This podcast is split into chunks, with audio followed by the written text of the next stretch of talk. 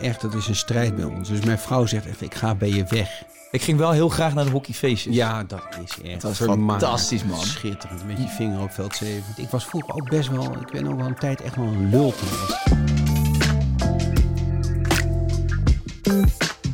Bo, welkom bij Even Relativeren. Kai, wat gezellig. En het is goed om even te relativeren met jou. Gewoon over Echt, het hè? leven, zeker in deze tijd. Het is toch Ja. een beetje een tijd waarin we allemaal eh, beetje eh, sloom in elkaar zakken. Ja, angstig.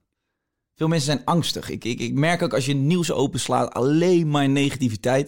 Word ik helemaal gek van. Maar willen onze luisteraars op dit moment, jouw luisteraars, wel ook wel weer praten over corona? Er is kijk- een soort moeheid gekomen. hè? Ja, precies. En ik dacht ook, die, die podcast moet zich eigenlijk ehm, lenen om het er even niet over te hebben. Ja, Maar dan nog, je ontkomt er bijna niet aan. nee.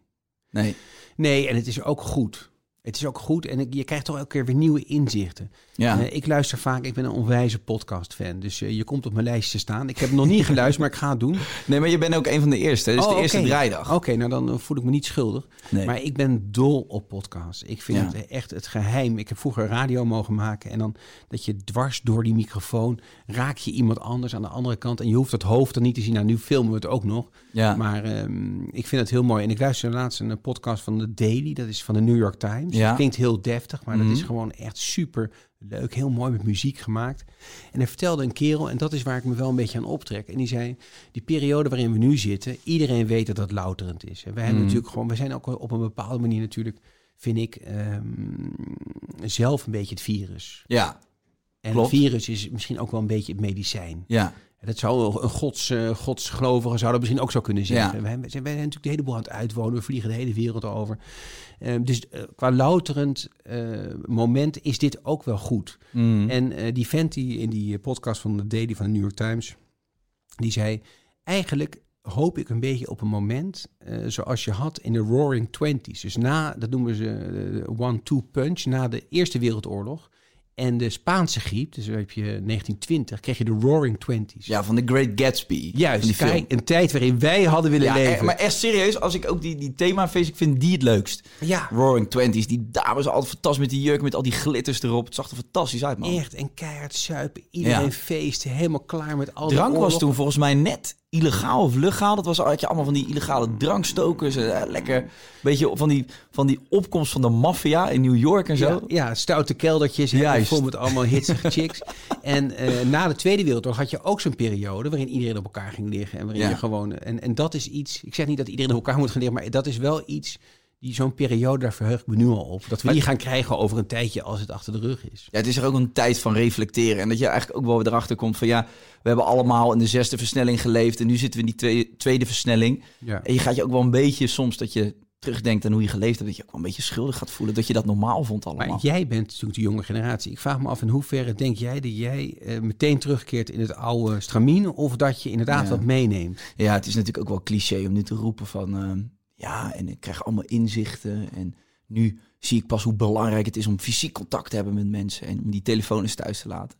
Ik vraag me dat ook af. Hoe, in, in hoeverre, in hoe eh, hou je dit vol en leer je je echt van... en ga je dat dadelijk als de wereld gewoon weer doorgaat naar normale... ga je dat nog in praktijk brengen? Een goed voorbeeld is als je uit Expeditie Robinson komt...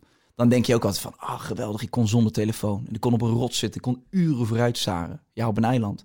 Maar als je weer terugkomt in Rotterdam of in jouw geval in Amsterdam, ja, dan kom je toch weer in het normale wereldje terecht. Dus wij moeten denk ik collectief met z'n allen iets veranderen. Eh, minder van onszelf eisen, minder van de aarde eisen, minder willen vliegen, dat soort dingen. Maar ik heb eigenlijk wel weer zin om heel hard te gaan vliegen. Ja, Ergens Ja. naartoe. Maar je, hebt, je, sla- je slaat hier de spijker op zijn kop. Eh, want dat Robinson, dat, dat, dat heb ik hetzelfde gehad. Ik ben een paar keer heb ik mezelf afgezonderd in, eh, in een woestijn. En ook een keer in een jungle.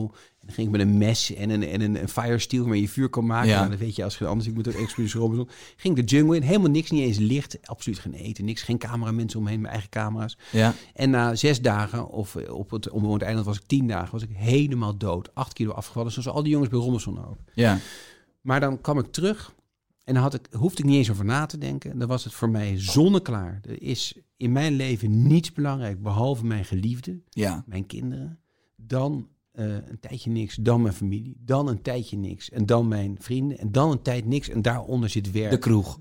Ja, nou ja, precies. Dat, dat, dat zit dan daar ergens, weet Ja. je wel. Maar die, en diezelfde eh, eenvoud, die voel ik wel nu ook een beetje. Mhm. Ik wil dat Klopt. mijn ouders het overleven. Ja, Eh, ik wil dat, dat, dat, dat mijn kinderen... Ik heb twee astmatische jongens. Ik heb vier jongens en twee zijn 18 die hebben Mhm. astma.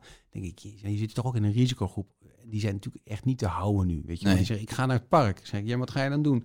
Ja, ik ga eh, een beetje op afstand, eh, een beetje voetballen. Nou ja, ben je angstig dan als ze, als ze naar buiten gaan dat je denkt van ik wil ze wel goed in de gaten houden? Nee, ja, daar zijn ze toch ook te volwassen voor. Maar ik weet gewoon, ik zou hetzelfde doen. Die gaan gewoon natuurlijk allemaal op elkaar liggen en eh hard zuipen. Maar voor die leeftijd is het toch verschrikkelijk om zo lang binnen Ja. te zitten. Dat kan bijna niet. Ik heb daar trouwens ook een idee over. En we zitten nu natuurlijk midden in die storm. Dus ik weet Ja. niet of het over een paar weken, als het wordt uitgezonden, of dat dan nog geldt.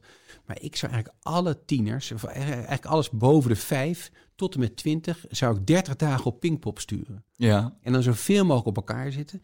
Want die mensen, die zijn gewoon En dan filmen. Nee, ja, ook zeker filmen, maar die laat je gewoon 30 dagen feesten in tentjes. Dan zijn ze allemaal 500 keer besmet over en weer. Ja. En die jongens kunnen het allemaal hebben. Die, die spugen een beetje in elkaars gezicht en zo. Dat doen ze toch al. En, en dan hebben zij tenminste die immuniteit waar wij allemaal zo naar verlangen. Ja. En dan heb je dus die hele jongeren, die kunnen allemaal naar school, die kunnen doen waar ze zin in hebben. Ik denk dat er een hoop jongeren zitten te luisteren die denken top idee. Ja, Toch? ja. Maar, maar als ik, als ik zeg maar een beetje terugkijk ook op, eh, op, op, op jouw carrière en zeg maar de dingen die je hebt gedaan. Je komt op mij ook wel een beetje over als lekker roekeloos. Overal met twee benen in. En je, alsof je weinig angst hebt. En dan zit je nu in een wereld waarin er heel veel restricties zijn. Eh, merk je dat je dat moeilijk vindt? Ehm, nou, eigenlijk, eh, ja, eigenlijk ben ik wel, ik ben wel zenuwachtig. Dus ik ben totaal niet bang. Ik, Nee. ik ben ook echt niet, niet bang. En dat klinkt heel heroïsch, maar het is eh, meer zelfdestructief. Ik ben ook nooit bang geweest om te sterven. Op een gegeven Nee. moment dacht ik, nou, ja, als het gebeurt, dan gebeurt het. Ik heb dat dus, ook. Ik, ik Ja? vind, nee, ik vind Daar ben je te jong voor. Nee, maar het is niet dat ik dood wil natuurlijk. Maar ik vind de, de dood aan zich... Ik, ik denk niet dat het per se veel rotter wordt daarna. Snap je wat ik bedoel? Ik, kan, ik, ik, ik vind vind de dood hoort, hoort net zo bij het leven als het leven zelf. En ik wil nog niet gaan. En dat zit ook in de natuur. En mensen wil overleven. Maar ik heb nu nog niet dat ik dat dan eng vind of zo. Misschien als Ja, het dichterbij toch- Ja, komt. maar dat vind ik toch gek. Want je, hoe oud ben jij nu? Ik ben 29. Ik haat je. Echt. Maar goed, ik ben 29. Ik vind dat dus 27, 28, 29 misschien wel de mooiste eh, vormende jaren. Want dan ga je... Maar dan ben je in die, in die leeftijd... Ben je, zou het toch ook raar zijn als je bang bent voor de dood? Omdat je totaal niet met de dood bezig bent. Nee, maar dat is dan, dan kijk, je, je- moet nog gewoon eh 20 jaar knallen. En Ja. dan kan je zeggen, nou heb ik echt een heleboel gezien, gedaan en eh, genaaid, alles gedaan. Ja. En nou denk ik, nou, als, het nu om, als ik nu omval, dan heb ik in ieder geval een heleboel achter de rug wat goed is. Op welke leeftijd stopt dat dan? Nou, dit stopt niet erg, want ik ben, denk ook aan nieuwe dingen. eh, aan, de, aan gekkigheid, aan eh, kanalen overzwemmen, Everest beklimmen. Gekkigheid die ik nog zou kunnen doen met, met het oude stroeve lijf. Eh, en dus avonturen waar ik mezelf nog echt in kan ontdekken en kan uitdagen. Maar tegelijkertijd denk ik, ja, ik heb ook wel een heleboel dingen achter de rug. Ik denk, denk ja, daar heb ik een stempel op gezet Ja. van, eh, oké, dat hebben we dan gedaan.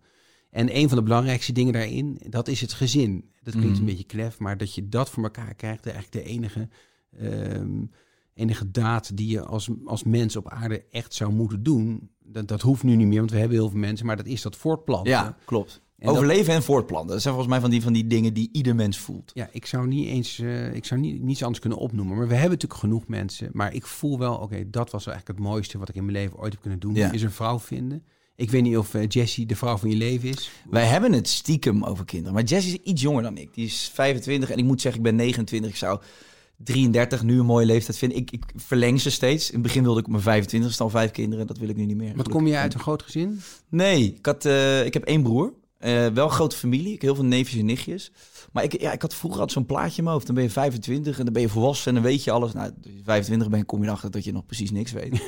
en als je 29 bent, dan denk je... oei, je gaat nou heel snel richting die 30. Ja, Dus ik denk dat wij daar nog wel even mee wachten. Maar eh, ik, ik, ik, zou het, ik hoop het wel, ja. ja maar dat, dat vind, ik, bedoel, ik wil niemand eh, tegen het hoofd stoten. Maar ik vind het ook een goed idee. Je moet Ja, toch? gewoon eerst even zelf goed jezelf ontdekken en elkaar ontdekken. En dat je weet dat het de goede is. En dan, dan is het moment daar. Maar het geeft wel een extra ver- verdieping in je, in je liefde. Het is iets zoiets moois.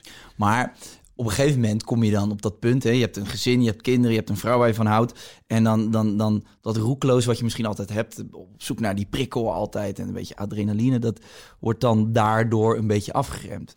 Maar is dat, mo- is dat moeilijk of geef je dat, geef je dat dan makkelijk op? Nee, dat is echt helemaal niet makkelijk. Nee? Nee, en het is ook eh, echt, dat is een strijd bij ons. Dus mijn vrouw zegt echt, ik ga bij je weg. Ja. Maar zij is, Wanneer was het- zij is een coole kind. Wanneer Zij was het laatste moment dat ze dat zei? Nou, ik heb een keer eh, het, het stomste wat ik ooit heb gedaan. En dat was echt heel stom. Maar dat, dat, bij mij vallen alle emoties samen. Dus als Ja. ik eh, bijvoorbeeld net eh, gi- gisteren ruzie heb gehad met iemand... en ik word helemaal gek van die gast en ik heb er niet van kunnen slapen... dan krijg jij hem voor je kiezen. Ja. Snap je? Dit is gewoon een slechte eigenschap. Ik, Jij kan het breng- niet verbergen. Nee, maar ik, ik breng alles samen. Dus jij hebt niks gedaan, want jij bent gewoon een leuke vent. Je bent me aan het, eh, bij mij aan het kletsen. Maar ik heb gewoon een slecht gevoel. Ik maak jou gewoon af. Ja. En eh, dat, dat, dat, dat zit in mij is een slecht ding. Dus ik had allerlei woeste ideeën. Ik was er echt slecht aan toe.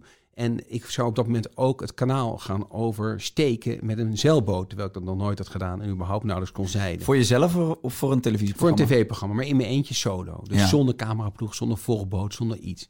Dus ik ben toen eh, in maart, echt, er lag nog ijs op het water, ben ik dat gaan doen. Toen ben ik naar buiten gelopen, ik stapte in mijn oude Jaguar en Ja. mijn zoon die komt naar me toe, die ramt met zijn vuist op, op, op het raam. Wat ga je doen? Tranen in zijn ogen. En Ja. ik, de lul, zat dat nog te filmen ook. Want ik was net bezig om mezelf het afscheid Ja. te filmen. Ik ook huilen, melodramatisch. Maar het volgende moment stapte ik toch ook op die boot en ben ik toch ook weggevaren. En toen na 42 uur, terwijl je normaal 21 uur doet over die oversteek van IJmuiden naar Lowestoft, Ja. Lowestoft zoals dat heet in Engeland, de gevaarlijkste vaarroute van de wereld met 800 eh, bewegingen van echt tankers van bij elkaar 400 meter lang. Zo lang zijn die dingen. Er zitten 12 taaien op en één Rus en die zijn allemaal dronken en die varen gewoon Ja, over je heen. En daar kwam jij tussendoor met je, met, Met een bootje zonder benzine, zonder radar, zonder eh, noodtelefoon, niks, niks. Zonder wind ook. Ja. En eh, toen heb ik zo'n zwaar gesprek gehad met mijn vrouw. Eh, want drie kilometer voor de kust eh, kreeg ik voor het eerst pas weer eh, bereik op mijn telefoon. Er kwam één bolletje in mijn iPhone. En ik bel meteen mijn vrouw op drie uur s'nachts. Ik zeg, geef me het nummer van de reddingsbrigade. Want ik moet nu hier uit deze. Ja. Dit was een vaarroute. En toen ben ik daar uiteindelijk door de reddingsbrigade weggetrokken. Heb ik die laatste drie kilometer met die boot meegevaren. Maar ik was gewoon eigenlijk meer dood dan levend. Het was gewoon een, een totaal belachelijk risico. ja. En toen heeft mijn vrouw mij eh, onder handen genomen.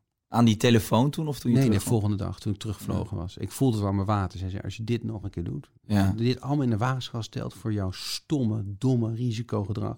Ja. Ben je ziek of zo? Nou, dat werk. En eh, dan ga ik van je af en dan eh, gaat alles eh, naar de knop. Ja. Dus toen zat ik ook in. Zei ik, nee, ik heb geen andere dingen gepland. Allemaal dingen door te strepen. ja, Ja. ja het, is, het is iets in mij wat, wat altijd wil eh, uitbreken. Maar als ik dan kijk, eh, ehm, je bent nu al afgeremd, hè? Want je hebt al een gezin, je hebt een vrouw die je Mhm. daarop attendeert Mhm. en zegt van, hé, hey, pik, rustig aan, nou, anders ben ik weg. En dan mag je lekker eh, met de handbrommer in de broek. Eh, maar hoe was jij toen je een jaar of 18, 19 was? Dan de, de leeftijd van je kinderen. Hoe, hoe was die bo? Ja, dat, dat was. eh, Kijk, ik praat nu een beetje stoer erover, maar het is niet echt. Het was heel erg zelfdestructief. Ja. Dus, Hoe uitte zich dat dan? In, Nou, de gekste dingen. Eh, echt, eh, vooral heel erg veel eh, zuipen.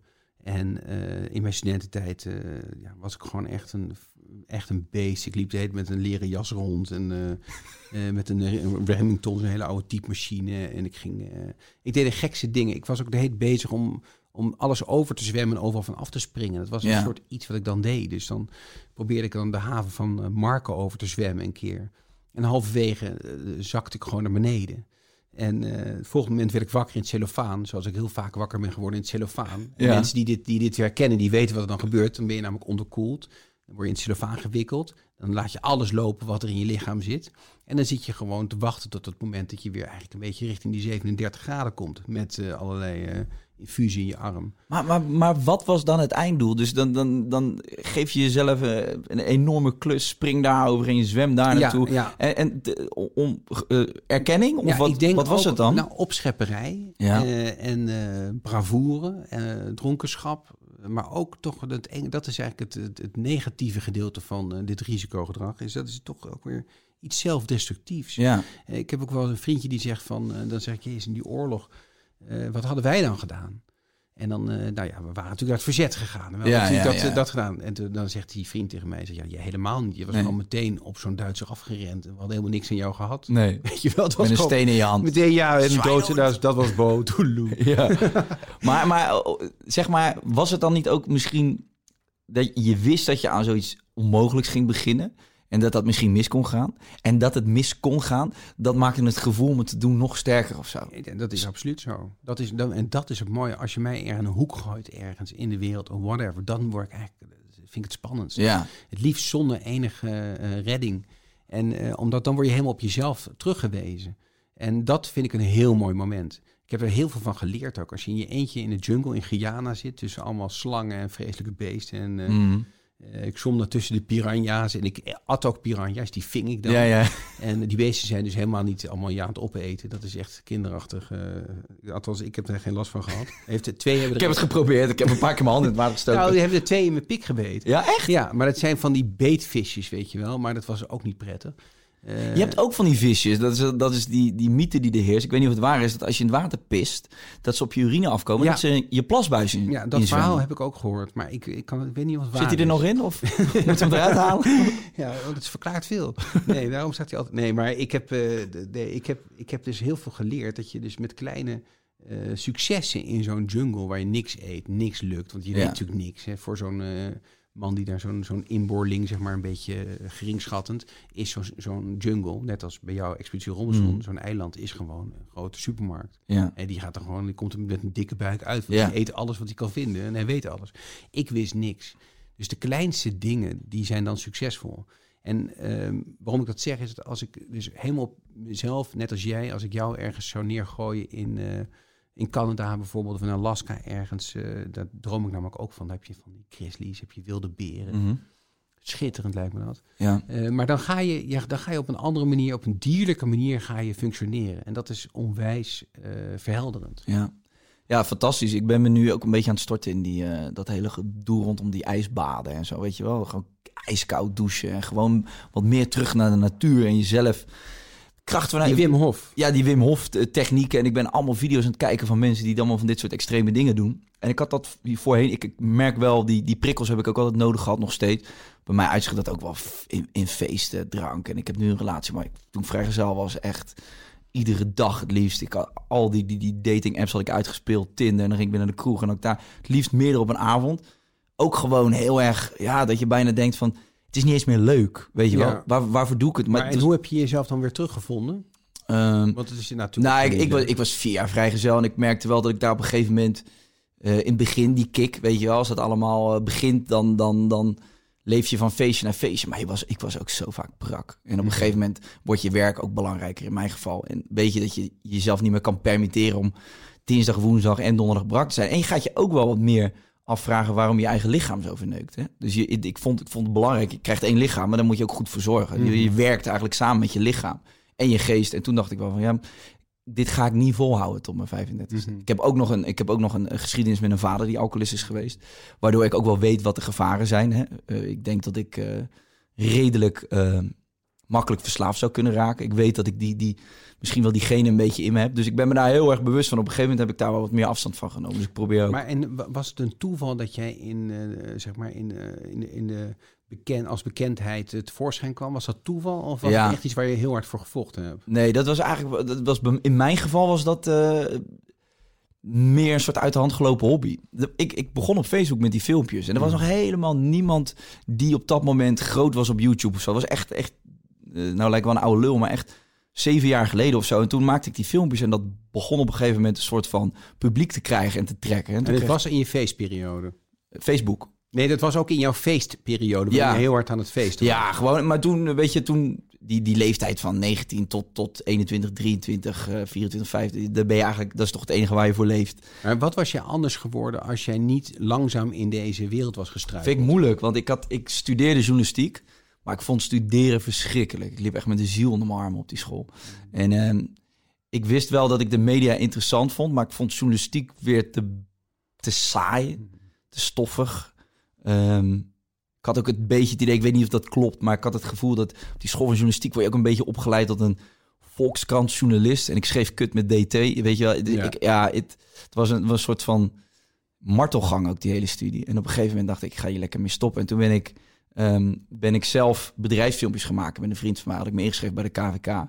Stuurde ik mijn eerste factuur. Volgens mij was het 120 euro bruto. Kon je helemaal niks mee. Ja, blij jongen. Ja. Gewoon het gevoel dat je voor je eigen poen kon zorgen. En toen dacht ik wel, maakt niet uit wat ik ga doen. Maar ik ga wil eigen baas zijn of in ieder geval controle hebben over mijn eigen werk.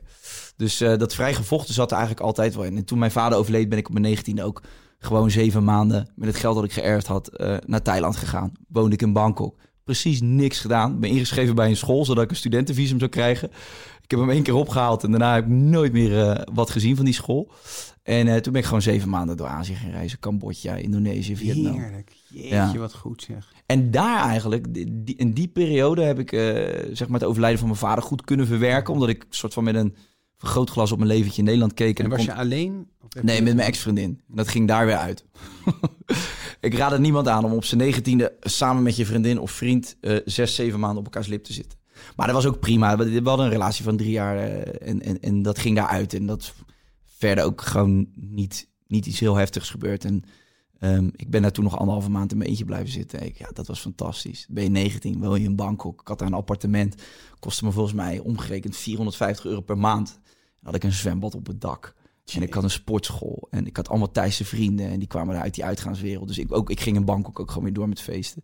Ik heb het altijd leuk gevonden. Gewoon die ontlading. Ik zoek altijd een soort ontlading. Ik, wil ook, ik, ik zoek eigenlijk iedere dag wel een momentje waarop je jezelf kan belonen met iets. Ken je dat? Dat, dat, momentje, of dat nou s'avonds gewoon even lekker een wijntje drinken is. Of even met je vrienden lachen. Ik zoek een soort... Ik zoek dat plezier in het leven, die prikkel. Daar ben ik eigenlijk altijd naar op zoek. Dus ik, ik, ik, als ik nu ook, als ik veel thuis moet zitten, ik ben echt, daar word ik heel ongelukkig van. Ja, maar dat merk ik ook aan je, want je hebt gewoon ontzettend veel dingen die je nu aan het doen bent. Je bent echt een draufganger. Maar wat, wat is nou, want dat is wel interessant, want jij, jij, ben jij een ADHD'er? Ja, ik ben er nooit op getest. Maar kijk, ik vind ADHD is... eh, Los daarvan, vroeger vonden ze mij namelijk ook een druk Ja. mannetje. Dus dat is veel interessanter. Dat je, Ja. je hoeft het niet te, te, te bestempelen als een ziekte, Nee. maar, maar meer van, of als een aandoening. Maar meer van dat ik merk aan jou dat jij dus, je hebt op een gegeven moment heb je dus je, toch die, die, die werklust, dat arbeidsethos heeft het overgenomen van het Ja. feestbeest. Want je kan Ja. wel de hele natuurlijk dromen hebben en feestbeest zijn. Dat herken ik namelijk ook wel van vroeger. Eh, maar je moet op een gegeven moment ook al die praatjes die je altijd had, want jij was va- vast net zo'n harde praatjes maken als ik, die moet je op een gegeven moment waarmaken, want Klopt. wordt het zielig. En ik heb ook wel Ja, eens ja dat, eh, je wordt, je, wordt- je- dat is ook dat beeld, om nog even aan te haken wat je eerder vroeg. Dat beeld van dat je op je veertigste... Ik heb ook vrijgezelle vrienden die dat uitgaansleven maar niet gedag kunnen zeggen. En op een gegeven moment ben je de 30 gepasseerd en zie je dat er ook om je heen... Hè, het is toch ook een beetje wat je... Je kijkt altijd een beetje in je eigen omgeving, je ziet stelletjes... Mhm. Je ziet wel die eerste mensen die die kinderen krijgen. En als jij dan nog iedere week Lazarus met een toiletuur staat te tongen... in een, een of andere afstandse kroeg in Rotterdam... ja, dan ga je ook jezelf afvragen van, Ja. is dit het nou? Dus Ja. dat, dat, dat beeld heb ik ook wel altijd voor ogen gehad van... ik wil wel iets bereiken. Ja, nou ja, je bent natuurlijk gewoon echt heel goed op weg met alles. Weet je wat straks grappig- komt, straks komt het moment dat je, dat je je gaat vervelen met wat je hebt bereikt. Dat je denkt, jezus, is dit het nou? Weet je wat grappig is? Want daar zat ik ook over na te denken bij jou van... Wanneer is het dan genoeg? Ik kan me herinneren dat, eh, eh, en dit moet je niet als een belediging zien... maar zolang als dat ik tv kijk, ben jij bijna op televisie. Mhm. Dus ik kan, je, ik kan me dus herinneren dat ik een keer zo hard om jou moest lachen... dat jij in die... eh, toen presenteerde jij Big Brother. En toen kwam jij in die, inderdaad, in die oude Jaguar op die parkeerplaats. En toen trok jij zo'n handrembocht.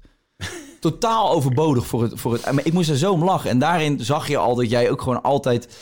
eigenlijk gewoon een beetje aan het kloten en aan het dollen was. Ja. Zelfs in die setting. En eh, je dat... ik, vind, ik vind dat trouwens zo, zo de, de instelling om het allemaal niet te serieus te nemen, Ja. om een beetje te gaan keten.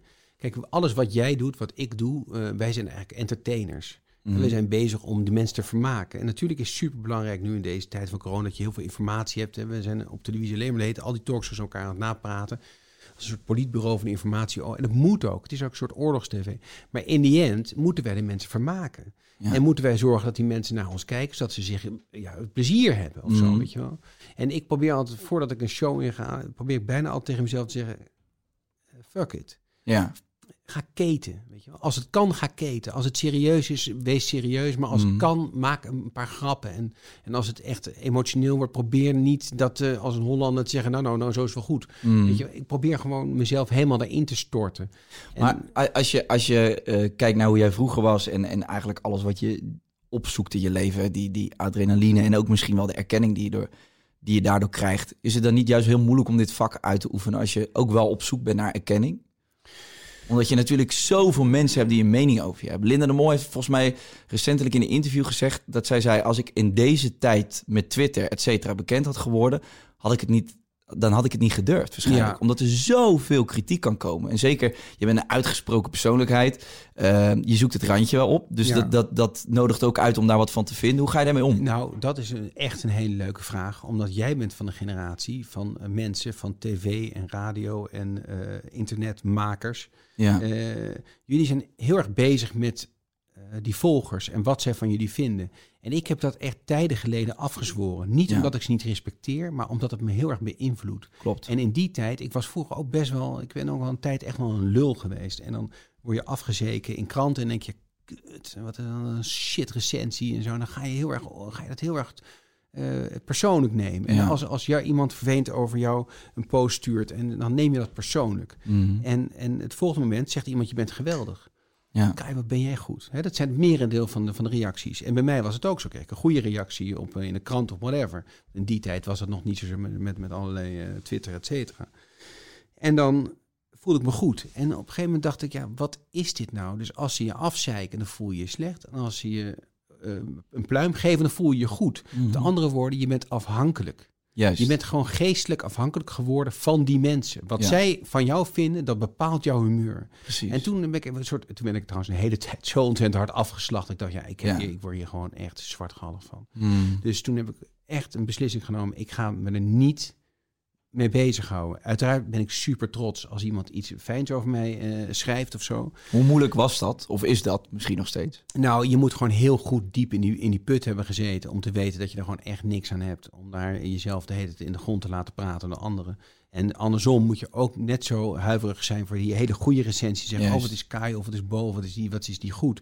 Want dat is ook niet goed voor je. Ik was een keer, om een heel even kleine uitstap te maken, Mhm. in India.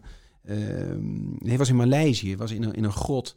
En eh, de, met een miljoen hindoes in Maleisië, wat eigenlijk een moslimland is. En we gingen daar naar binnen. Ik was een reportage aan het maken.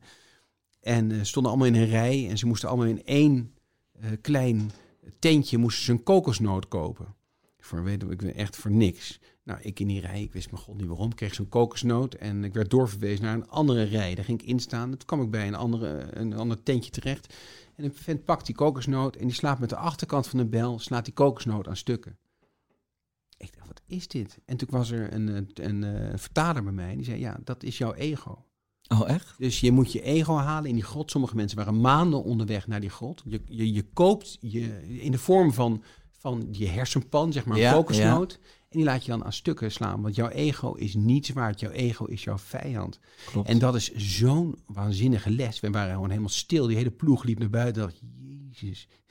Dit is waar wij allemaal eigenlijk op drijven in het Westen. Je moet me goed vinden. Hij vindt me slecht. Je moet me goed vinden. Dat is grappig, want het, het, zeg maar, het onderwerp ego, dat was letterlijk waar toen ik een podcast wilde maken, dacht ik het onderwerp ego super interessant. Dus ik ben bijna verbaasd dat je het nu oppert. Ik kijk, eh, ik, ik ben helemaal fan van Mike Tyson. Mike Tyson heeft dat cirkeltje in het leven gemaakt, hè, van, van Ja. topster naar helemaal naar de kloten. En nu is hij eh, een soort van spiritueel en heeft hij. Maar hij, hij heeft zich altijd super erg gefascineerd eh, in het ego van de mens. Dus als hij, nu hij heeft nu ook een podcast en dan praat hij met de, de grote der grote van Snoop Dogg tot aan topboxers. Die, en hij vraagt bijna altijd van, ja, hoe zat het met je ego op het moment dat je het allerbekendst was? En ik, ik zat altijd naar te luisteren. Ik denk, wat is die man gefascineerd met dat ego? Maar het ego is wel heel interessant, want enerzijds heeft het best wel een negatieve stempel, toch? Want ego, je bent egoïst, je denkt alleen maar jezelf en je wil veren in je reet. Maar tegelijkertijd is je ego ook wel een beetje je manager, toch? Die beschermt jou deels ook. Mhm. Want je ego nou, is, denkt vaak ook wat is goed voor jou en wat is slecht voor jou. Dus ik vind het, hoe, hoe, hoe werk je ego tegen en hoe werk je ego voor je dan? Nou, ik vind hem echt een supergoed onderwerp. Ja, Eh, want eh, zeker in onze wereld, waarin eh, ja, je moet je echt. eh, je moet eigenlijk een soort harnas op je rug dragen. Ja. Voor, alle, voor alle dolkstoten die erin kunnen komen. ja, En ehm, ik, ik ben wel zo van. de- Ik keer de andere wang toe. Hè. Sla mij maar. Ik vind dat niet erg. Weet je. Nee. Ik heb er al geleden. Ik vind het niet erg. Eh, ik, maar ik denk dat het ego. We hebben allebei ook een ego. Wij zijn ook ego-mannetjes. Tuurlijk. En ook alfa-mannetjes. zeker. Maar je moet, je moet voor jezelf toch ook. ehm, ik, ik, als ik terugkijk naar dingen die ik heb gedaan toen ik echt in een ego-periode zat, kijk mij eens even. Dan vind ik mezelf een heel, echt een eikel. Welke periode was dat? Man. Als je daar nu aan terugdenkt. Uh, nou, eigenlijk in de tijd van RTL Boulevard. De laatste jaren, dat was 2001 tot 2004. Uh, aan het eind vond ik me echt een mannetje. Ja. En ik kwam ook, was ook jong, weet je wel. Ik was ook gewoon uh, een jonge gast. Maar ja. ik zat er tegenover Albert Verlinde en niemand kon ons iets maken. En we waren echt gewoon alleen maar aan het keten. Ja. En, ik liep naar buiten en ik stapte in mijn Jaguar en weet ik veel wat. Ik had allemaal op, op een rijtje. Nou, eigenlijk... Heel de wereld in je zak. Ja, vond ik, vond ik mezelf gewoon niet zo'n leuk vent. Nee. Nou, niet zozeer in die show, want je hebt dus allemaal heel veel uh, sterren, BN'ers, allemaal onze collega's. En die zijn in die shows allemaal superleuk. Maar als ze naar buiten lopen, ja, dan gaan ze iemand uitkafferen. En ik heb dat zelf nog steeds wel eens hoor, dat ik, uh, dat ik mezelf moet betrappen van, uh, kom op man. Dus dat de ego heb je nodig aan de ene kant, want het, het brengt je natuurlijk ook wel ergens. Maar aan de andere kant moet je ook je... Ja, het is dus niet zo makkelijk te beantwoorden als ego is ruk. Nee, het, nee. het, heeft, het geeft je ook natuurlijk ja, de bravoure om iets te durven. En ook misschien wel de, de drijf om dat te bereiken. Want je hebt een bepaald doel voor ogen. En dat doel wordt eigenlijk altijd deels gebaseerd op je ego. Want je wil dat doel halen, want dat levert je bepaalde erkenning op. Mhm. Zorgt er ook wel voor dat je vooruit komt. En dat geeft je ook een schop onder je hol af en toe. En daarom denk ik ook dat dat ego... Ik vind het, ik vind het mooi, ik vind het iets heel bijzonders. Want het, het kan echt letterlijk voor en tegen je werken. Ja, En daarin een balans of zo zoeken is dan misschien... Nou, nou, wat, wat, wat goed is, en wat volgens mij wel wat jij eh, in je, in je, ook in je, in je hoofd hebt, is dat je jezelf ook niet al te serieus neemt. Het is Ja. een soort, soort eh, kalmering van het ego. En Ja. je hebt ook mensen, dat is dan zeg maar, en dan kom je in een narcistische hoek. Nou, we hebben ook een aantal collega's die Ja. dat hebben van, nou, dit, ik ben eigenlijk de enige Ja, op de wereld. Die, weet je wel, en, en, en dan gaat het een beetje de verkeerde kant op. Maar als je jezelf af en toe heel hard kan uitlachen, eh, dat, is, dat is wel heel eh, gezond. Dat, gewoon de key is volgens mij jezelf niet te serieus nemen. Ja. En ook, maar ook je... Ik probeer dat werk van ons ook eh, te relativeren. Kijk, ik heb wel eens dat ik op straat loop en dat iemand een foto wil. En ik vind het al ook een soort van moeilijk om dit te zeggen. Maar soms trillen mensen helemaal van... Wow. En Mhm. Niet, niet om nu de nuchtere Hollandse jongen uit te hangen. Die, maar ik vind het oprecht dat ik dan wegloop en dat ik me er vaak heel ongemakkelijk bij voel. Dat je op die, dat voet... Ik wil daar niet eens op staan, op dat Mhm. voetstuk. Echt niet. Ik, wil, ik, ik vind het leuk als mensen zeggen, hey, tof, ik vond jouw filmpje leuk. Ik heb erom gelachen. Dan denk ik, top, dat was de bedoeling. Vind ik fijn. Maar die, die, die complete eh, hysterie soms rondom mensen die eh, op een scherm te zien zijn thuis.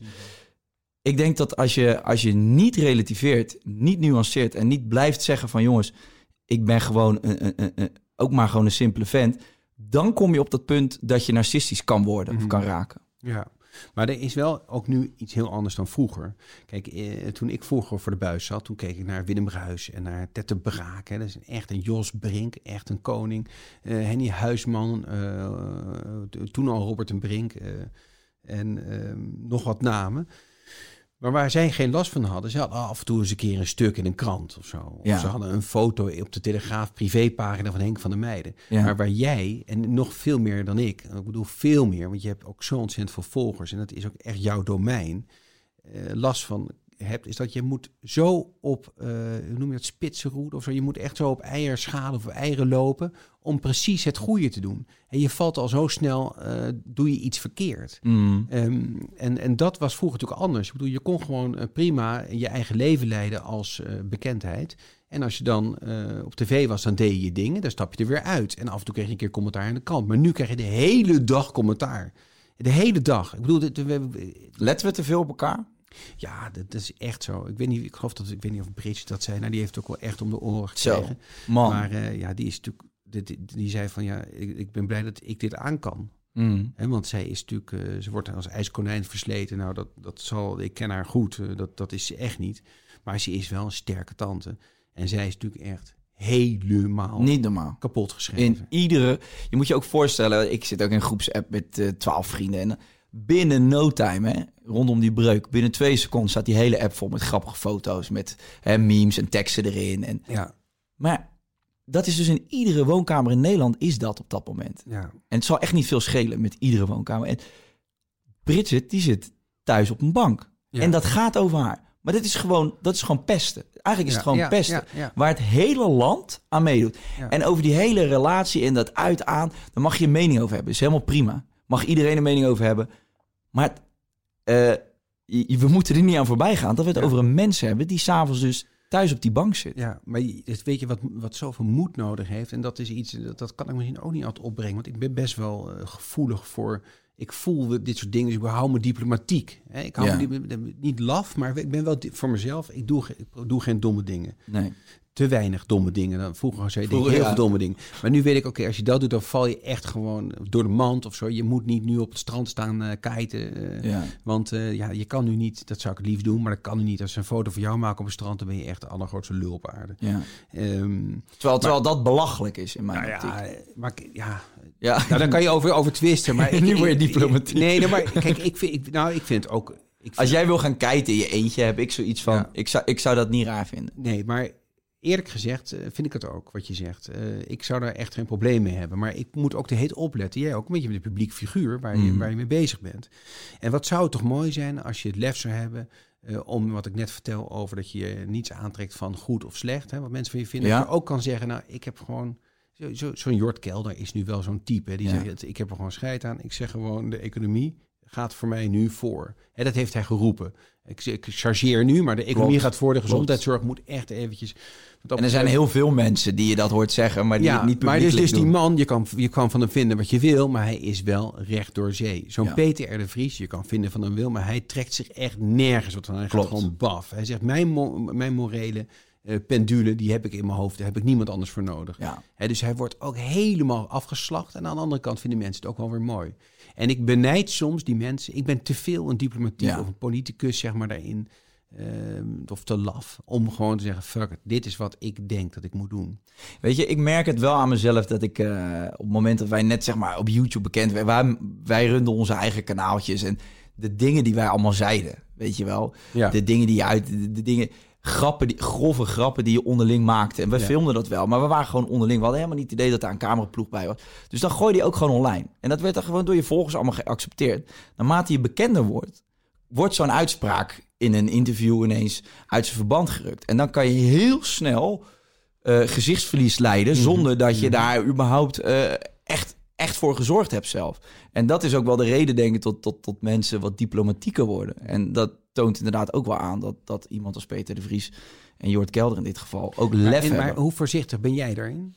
Mm, ik probeer. eh, nou ja, goed. Ik, ik, er zijn wel wat meer grenzen ingekomen. Ik zou, ik zou wat, misschien ook in humor. Je merkt dat mensen zijn zo spastisch geworden. Toch? Je, grappen worden, worden. Alles wordt zo zwaar gemaakt. Mhm, Dat het ook mhm. gewoon niet meer leuk is soms om dan die grap te maken. Omdat je denkt, er komt zoveel negativiteit op, Ja. op af. Terwijl ik, ehm, ook als je kijkt naar cabaretiers van een aantal jaar geleden, wat daar allemaal gezegd werd, dat kon allemaal. Ja. Vervolgens Ja, komen- zo- Zo'n pannenkoek die de- demonstreert dat het nog wel kan. Ja. Ik denk dat als de mensen jou goed eh, leren kennen, zoals ze mij ook wel goed eh, hebben leren kennen, en ze kennen jou ook wel, dan kan je echt wel. eh, ik bedoel, want jij bent een andere, jij zit in een andere. Andere league. Hè? Je zit, ik zit weer bij de ouderen. Jij Ja. bent veel met, met de jongeren.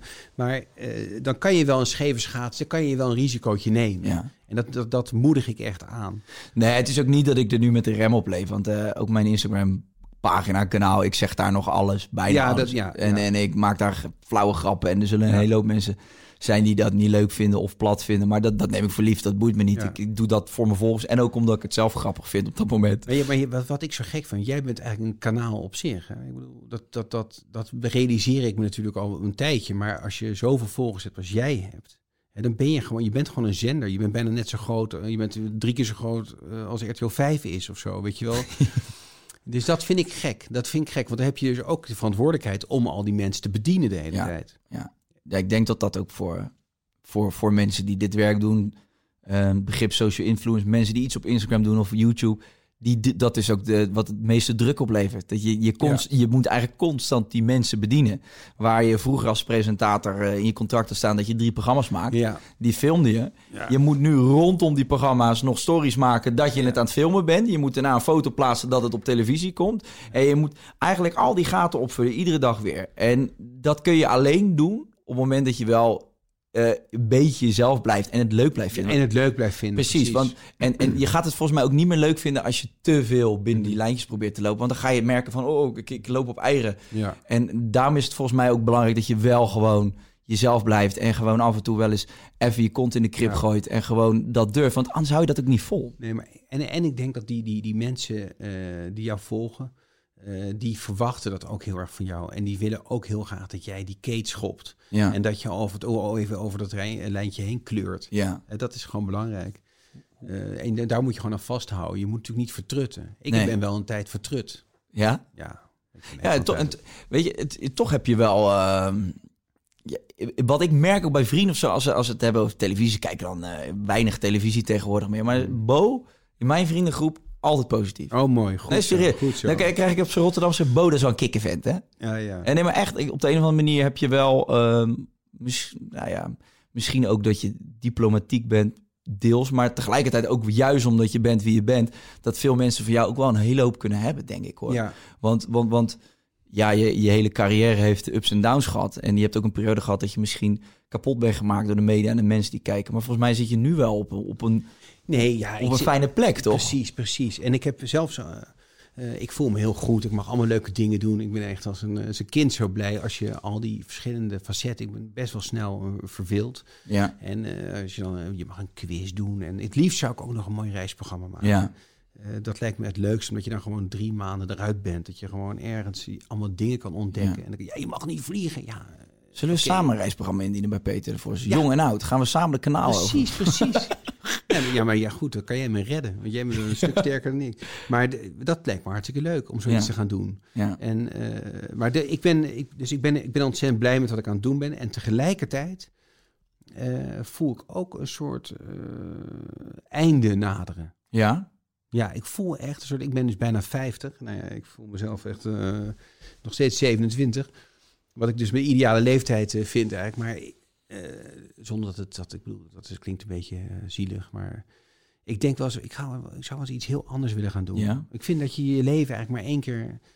goed, het kan je maar één keer goed invullen. En nu ben ik al heel lang dit aan het doen. Dan denk ik, ja, wat zou het eigenlijk leuk zijn als ik iets totaal anders zou gaan doen? Dus En- wel met dezelfde energie en met, met iets waar je echt ook dol op bent. Want wat wij doen, dat is gewoon superleuk Ja. natuurlijk. fantastisch. Als je zo je geld kan verdienen. En, ehm, en, maar ik zou ook wel eens iets heel anders willen gaan doen. En daar, daar broed ik op. En, en als we dan eh, teruggaan naar bijvoorbeeld dat, dat stukje van je ego en, en, en het, de soort van nieuwe generatie die opkomt en alles met social media. En dat je misschien ook wel denkt van hoe moet ik dat allemaal bijhouden? Je vertelde net volgens mij off camera dat je zoon je dan echt zegt van eh, Ja. ga nou op Instagram. Ja, ja. Heb je dan ook wel eens het idee van oh, pff, ik, ik, ik, die, die hele nieuwe wave die er aankomt. Eh, ik vind het moeilijk eh, of, of, of dat je daar Nou, daar zijn onrustig van nou, wordt. Kijk, dat kan ik alleen maar op, op, eh, over een paar jaar zeggen. Maar je hebt dus twee soorten oudere presentatoren. En de ene die wil niks anders dan de hete terugkomen en de hete zichzelf weer in beeld zetten. En dan heb je die andere en die wil eigenlijk nooit meer iets van zich laten horen. En die wil gewoon helemaal in de vergetelheid verdwijnen. En dat is waar ik zit. Ja. Want dat lijkt me ook leuk, weet je. Want dat je gewoon opeens een heel ander aspect van het leven... Ik zeg het tegen mijn vrouw... Wat zou het heerlijk zijn als wij op een gegeven moment... eh, gewoon zouden verhuizen... en we zouden gewoon ergens op Waar een eiland gaan zitten... Ja. en ik zou alleen maar gaan zwemmen en gaan kiten... en weet ik wat, misschien wat schrijven of zo... Eh, dat, je, dat je gewoon nog, ook nog een tweede leven oppakt. Want ik voel me altijd behoorlijk zenuwachtig... dat ik eh, eigenlijk maar één ding aan het doen ben. Dat is gewoon de hele dag door eh, tv maken. En, eh, Maar die druk die ik dan ervaar, of druk die mensen die, die online eh, pre- presenteren of, zo, of YouTube-kanalen runnen, die druk die voel jij in zekere zin toch ook. Met Ja. constant na het ene programma weer. En dan gaan we Ja. weer een talkshow doen, een late night show. En dan wat daarna, weet je wel. Die druk ervaar jij denk ik net zo. Ja, maar voor jullie lijkt me het nog moeilijker. Omdat, kijk, jij bent eigenlijk meer, jij staat in een spagaat tussen de verschillende media. Ja. Maar als je dus alleen Instagram doet, of je doet alleen YouTube, of je doet die twee dingen, dan vraag ik me heel erg af, oké, maar wat ga je dan doen als je 40 bent? Want dan, ja, dan weet ik het eigenlijk niet. We, hebben, we zitten ook nog niet zo ver in de geschiedenis dat we weten wat die mensen doen Nee. die nu zo populair zijn. Want Nee. eh, ja, de oudste YouTuber is nu misschien eh 35 of Ja, zo. ja. Dus maar wat ga je doen als je... Je kan eigenlijk niet als je 40 of 45 bent... kan je niet meer al die leuke pranks uithalen. Of, eh, ja, dat, dat is, wordt wel interessant. Nee, ja, ik had het daar met Monica ook over in een gesprek. Die is op de 19e, 20e begonnen met vloggen. Elke dag weer. Ja, die is nu 25. Die zegt, "Joh, die dingen waarmee ik mijn kanaal toen opvulde... met die challenges. Kom, we gaan eh, spekjes bij elkaar in de mond proppen... en dan kijken wanneer eh, iemand voor het eerst stikt. Ja, op een gegeven moment ben je 25, heb je een kind. Denk je bij jezelf, Ja. dit moet ik misschien niet meer doen.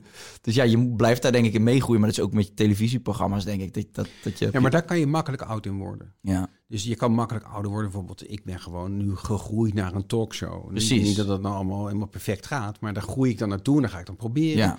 En eh, daar heb je gewoon een beetje ervaring voor nodig. Maar eh, op, op YouTube, ja, waar, ga, je- waar groei je dan naartoe, weet je wel? Ik zou dan toch zeggen, zo'n sprong naar de, de, de ouderwetse media, waar je gewoon op een geruste manier eh, wat, wat ouder Nou, wat, je, wat, je, wat je begin een beetje had op YouTube was dat het moest allemaal kort en snel. En Mhm. eh, korte spanningsbogen en allemaal gekke titels. En als er maar seks in de titel stond, dan, dan werd erop geklikt. En wat je nu gelukkig merkt, is dat, dat eh, dingen als een podcast of, of waar iets meer inhoud in zit, dat het mag. En bij ons werd altijd gezegd, het moet snel zijn, het moet snappy zijn. Terwijl er volgens mij nu juist veel meer behoefte is, ook op YouTube, eh, in, in, in wat meer inhoud en langere gesprekken. Dus het kan prima. Je kan ook, ook YouTube weer gebruiken om een volgende stap te zetten. Nou, nu je dat zegt, denk ik, wat misschien de oplossing is, waar je natuurlijk eh, vast al aan hebt gedacht, maar dat is dat je die fans die je hebt, die allemaal eigenlijk voor jou daar zijn, ehm, die worden natuurlijk ook steeds ouder. Hè? Die groeien met jou mee. Dus jullie groeien met elkaar op. Dus dat betekent dat wat jij in je hoofd voelt, eh, waar jij zin in hebt, wat jij wil gaan doen, jongens, ik wil nu gewoon jullie laten zien hoe mijn Bangkok Mm. er toen uitzag en hoe mijn Bangkok er nu uitziet. Ja. Kijk, dit is dat, dat hotelletje waar ik in heb gezeten. Heb ik nog eens een keer zo'n wijf uit elkaar getrokken. En als jij dat nu zou gaan vertellen, eh, dan, dan weet ik zeker, want dat is, vind ik al een heel mooi verhaal, zou ik al een mooi tv-programma vinden. Maar Ja. dan weet ik zeker dat je die kijkers eh, van, van jouw kanalen ook meetrekt. Want Ja. die, die groeien ook met jou mee, die zijn fan van jou en die willen ook wel wat meer dan... Kijk, als je tijd hetzelfde blijft doen, Klopt. ik denk dat dat het niet... eh, hoewel Paul de Leeuw natuurlijk nog steeds ook succes heeft met al die typetjes. Maar dat is één kant van jou. Dat is ook één kant van Paul de Leeuw. Je Ja. hebt heel veel kanten. Ehm, maar ik denk dat, dat als die mensen groeien met je mee, dus die zullen ook tolereren dat je op een gegeven moment zegt, nou, nu heb ik zin om langere reportages te maken. Ja. Ik ga nu ga ik, eh, op reis of zo. Ik weet, toen ik, toen ik zeg maar net vanaf de online af- eh, afdeling van RTL een beetje naar voren werd gedrukt bij RTL van wat moeten we nou met dat mannetje uit Rotterdam? Toen hebben ze op een gegeven moment gezegd van loop een dag bij Bome, weet je nog? Ja, inderdaad, ja. En toen heb jij dat, wat ik, wat ik op, oprecht leuk vond, was hè, in deze wereld waar, waar je, ik bedoel, je hebt ook twee typen mensen. Je- jij vindt het ook leuk, die nieuwe generatie, maar je had het ook anders kunnen belichten. Dat je dacht van, nee, er komt een nieuwe generatie, die nieuwe concurrent. Of, maar jij hebt toen die hele dag eh, tijd van mij genomen en me later ook nog geappt van, ik vond het leuk. En ik, maar dat is mij wel echt altijd bijgebleven. Oh, wat leuk. Nee, maar dat zeg ik ook tegen mensen, omdat dat, eh dat siert je wel. Ehm, en ik, ik, ik, ja, ik vind dat ook wel mooi of zo, als je op een gegeven moment... ehm, jij lijkt er wel een soort van... Je hebt een prachtige carrière gehad en je doet nog steeds fantastische dingen. En dat is echt niet morgen afgelopen, maar je bent ook niet bang voor wat er komen gaat. Voor, voor eventuele nieuwe gezichten. Je, je, je bent ook wel klaar voor iets nieuws, Ja. zeg je. Dat vind ik wel mooi. Echt, nee, maar ik ben, ik ben natuurlijk, ik verheug me nu heel erg op wat ik nu aan het doen ben. En Dat zijn leuke dingen, want ik zit gewoon met gevoelvolle programma's, zoals zo van die, van die dakloze programma's Ja. of andere dingen. Dan, dan denk ik, oh ja, dat is wel eigenlijk zo nieuw en spannend. En dan zit ik middenin. En zo'n talkshow, dan moet ik echt nog goed leren. Het is gewoon een ander vak. Weet je, Ja. zo'n Jinek en Pauw, dat zijn echt gewoon beesten. Die zijn Wie vind je, wat vind jij de beste talkshow-host dat. in Nederland eigenlijk? nou ja, dat is. Ik denk dat dat, dat, dat Pauw of Jinek is. Kijk, Ja. eh, ik ga niet meteen zeggen Jinek omdat ze bij ons werkt, maar dat zou. eh, maar die vind ik allebei echt wel Ja, ster, want die zijn zo scherp. Anderhalf uur lang doet Jinek nu, hè. Het is echt een strijd. krankzinnig. Iedere avond. Iedere avond en zo scherp. En die zit natuurlijk op een journalistiek niveau. Kijk, ik ben een ander type. Dan Ja. gaat er iets heel anders doen. Ik ben meer een Kate-type. Ja, Maar eh, daar kan je heel veel van leren. Maar wat ik, wat ik wilde zeggen is dat als je. ehm, eh, ja, als, als ik nou zou mogen dromen over mijn toekomst, dan, dan droom ik eigenlijk helemaal niet meer over televisie. Dat zegt wel wat. Vroeger droomde ik heel erg toen, want ik was een uh, kakkerjongetje uit Bloemendaal en ik hockeyde tegen Reinhard Oerlemans, die hockeyde bij KZ. En uh, wat voor sport heb jij vroeger gedaan? Voetbal, of voetbal en boksen. Oh, daar, vandaar die Tyson kant. Ja, ja, in nooit wedstrijden hoor. Dat klinkt altijd heel stoer. Ik uh, deed boksen. Maar ik heb uh, nee, ja, voetballen vroeger gewoon op die, die echt jonge leeftijd.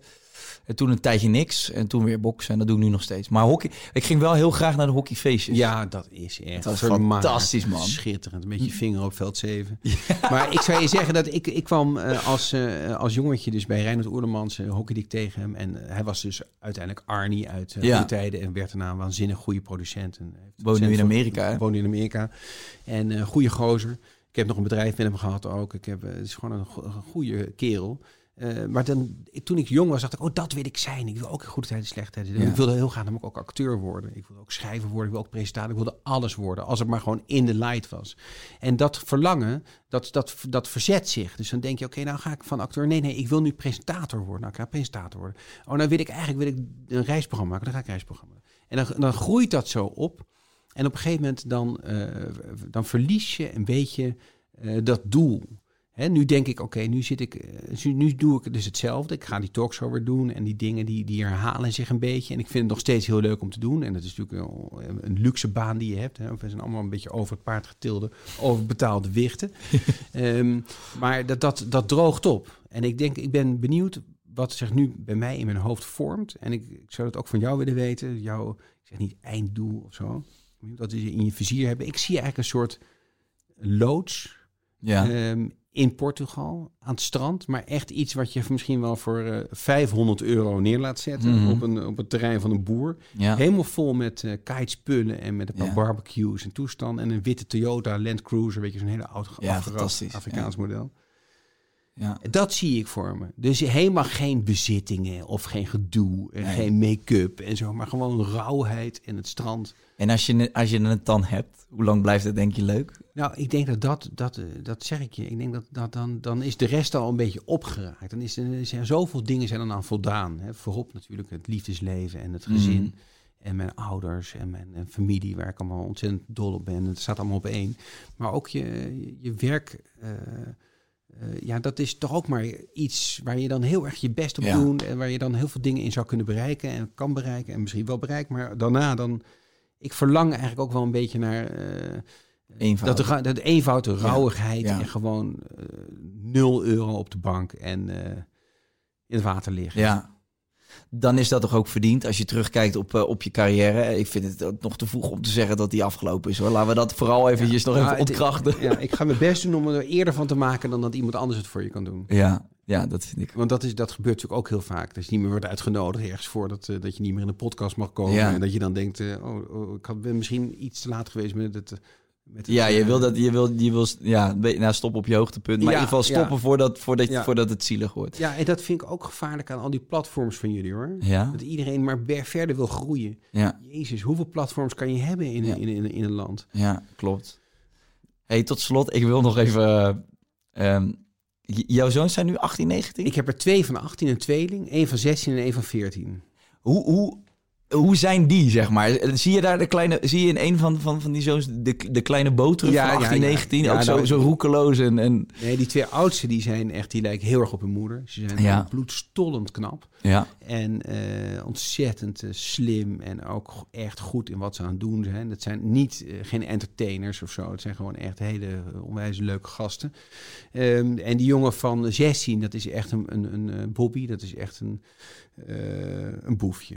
Ja, En eh, daar zie ik wel veel van mezelf in. En die jongen van 14, de jongste, Jan, eh, echt van die Hollandse naam. Hè. Jan die eh, is echt een, ja, dat is, die komt binnen en die heeft dan een kimono aan en een groot zwaard in zijn hand. Ja, En die zegt tegen, tegen mij, ik ga je slachten. ja. Weet je, dus dat lijkt heel erg op- gestolen uit het Rijksmuseum? Hoe komt hij Ja, daar dus, eh, Zo'n type, eh, weet je wel, je kent wel, dat is eigenlijk meer alsof ik af en toe in de spiegel kijk. Hou je, dan, hou je dan wel eens je hart vast? Of kijk je er juist heel erg naar uit hoe dat zich Nou, ik gaat hou, ik hou wel, eh, als hij dus in de media wil, dan roept hij wel eens van, nou, dat lijkt me leuk om acteur te worden. Dan denk ik, Ja. oh jezus. Kijk, Ja. ik vind dat, ik ben, geloof in de maakbaarheid van het bestaan. Mm. Dus dat is mijn credo al sinds mijn veertiende. Omdat, ook omdat het geen zin heeft om er niet in te geloven. Mm. Het is gewoon existentialistisch. Ja. Dus je moet er wat van maken. Jij bent hier op aarde in een luxe positie in Nederland. Met wat je ook achter hebt, je zit hier, je kan er wat van maken. ja, In de meeste gevallen. Maar in die acteurswereld en ook in onze wereld, eh, als je daar niet echt helemaal bovenin zit of doorbreekt tot het eind, eh, dan, dan heb je best een lastig bestaan. Eh, een acteur die 20 dagen per jaar draait, weet je wel, die heeft wel een film gemaakt, maar die kan echt niet overeind blijven. En ik vind die mensen, moet je, dan moet je heel veel passie hebben. En dan moet je, ik heb ook heel veel van die vriendjes die dat doen en die zijn, heel gepassioneerd, maar je moet ook bereid zijn om dan gewoon eh, ja, echt veel ellende te, En, en toch uiteindelijk, het, klopt, maar dat pad wat ze dan bewandelen, dat, dat, en dan stuiten ze misschien een keer op zo'n moment dat ze denken, dit was het toch niet. En dan heeft het alsnog allemaal zin gehad, want dan ja, krijgen dat ze is nieuw zo. inzicht. Dat is zo. Eigen- eigenlijk is dat hele, het hele bestaan is gewoon, wandel gewoon en zie maar waar je uitkomt. Want het brengt je altijd op een plek waar je thuis hoort. Toch? Op den duur. We moeten even stilte hiervoor in acht nemen. Want dit is gewoon heel mooi gezegd, jongens. Dit is gewoon, dit is gewoon, dit is bijna een beetje Deepak Chopra. ja. Je wandelt gewoon en je, en je komt altijd wel ergens waar je, waar je thuis wordt. Maar je hebt helemaal gelijk. Toch? En ik denk zelfs dat als je dit zou gaan zoeken en je zet erachter uh, Torah of zo, of uh, weet ik veel wat, dan staat het er waarschijnlijk. Ja. En maar ik, ik ben het helemaal met je eens, want het is natuurlijk allemaal een beetje aangeklungel. Ja, klopt. En, je, en maar ik vind het wel goed dat je zoveel mogelijk klungelt, want die straks lig je tussen vier van die plankjes. Ja. Je hebt ook van die mensen die willen helemaal ehm, gaaf tussen die planken komen. Ja. Hè, dus die, dat alles Zonder klopt. littekens. Zonder. Nou, als je, ik, ik heb alles gebroken nu al. Maar ik hoop gewoon dat ik, ik alles... Ik ben mijn lichaam in zijn ruïne. Ja. Ja, en, en dat lijkt me ook heel mooi. Dat je gewoon dat, dat je denkt, ja, hij was ook echt helemaal op. Dat zie je echt gewoon... Hij mag gaan. Het was niet meer te lijmen. Echt, dat hij nog zo lang... Nee, dat kan echt niet. Wat dat daar allemaal in zit. Ja. Nee, maar eh, ja, ik denk dat, dat, dat op wat dat betreft eh, is het een, een les die ik van jou meeneem. Oké. Klungel maar wat aan. Maak het niet zo belangrijk. Ja, toch? Ja, want hoe, hoe langer je eigenlijk bezig bent, denk je, oh, het is allemaal belangrijk. Nee, het is helemaal niet belangrijk. Fuck. Nee. Bo, heel erg bedankt voor je komst. En je zei van tevoren tegen mij eh, op de app... ik praat niet graag over mezelf elkaar... maar ik vond dat het hartstikke lekker ging zo. Ik weet, weet je, je weet eigenlijk alles al van jezelf. Maar ik Ja. vind het nu leuk om met, met elkaar te kletsen. Omdat er worden geen vragen gesteld over, eh Wauw, ja, over Jinek en over dat soort dingen. Eh, we hebben het nu over echte dingen. Ja. En dus, ik bedoel, we hoeven ons niet te verontschuldigen, hoop ik, voor eh, sommige dingen die we zeggen over anderen. Nee. Maar eh, nee, ik vond het een leuk gesprek. Even je doet het goed. Je moet gewoon, eh, je, je kan beter die talk zo doen dan ik. nee, Zie, ga, je, ga je het af en toe opvangen. Schei uit. Nou, ik zou wel eens voor je willen invallen. Maar ik kijk het nog steeds met veel plezier. Dus ik hoop dat je het uh, Maar Laat voorlopig nog even als je het blijft niet meer doet. Dan, eh, Ja, dan kan je naar Portugal. Dan boek een ticket naar Portugal. Precies. Kijk, komt eraan. Nee, super bedankt. En eh, we zien elkaar. Hebben we nog een jingle? Zullen we dat doen? Eh, Ja, met op. applaus, denk ik toch Ja, wel? op, Deze volgens mij 1, 2. Tot de volgende keer, mensen. Dank jullie wel. Dankjewel, jongens. Weet je waar ik zo'n tyfushekel aan heb? Toeristen, als het te druk is in de stad, zelf koken. Ja, alles wat je nu zojuist benoemt. En daarom maken jij, denk Daan Hogevorst, En Robert Rodenburg. een podcast waarin we alleen maar klagen. Want klagen is HET medicijn tegen het collectieve leed wat maandag heet. Dus elke maandagochtend een nieuwe te horen op je favoriete podcast-app. Maandag Klaagdag! Jezus, zingen moeten wij nooit doen. Als je toch de tijd neemt om een podcast te luisteren, dan kan het maar beter je favoriete podcast zijn. En elke maandag in je favoriete podcast-app. Snapt iemand nu dat de podcast ook echt je favoriete podcast heet... en dat het gemaakt wordt door Stefan de Vries, Julia Heetman en Sean Demmers? Waarom praat je over jezelf in de derde persoon? Waarom, waarom, er staat hier Sean Demmers en Julia Heetman. Waarom moet jij nou weer voor mij? Dat ging per ongeluk, Sean. Ja, dat ging per ongeluk. Ja, jezus. Steve, jij moet nog nee zeggen. Oh, nee. Je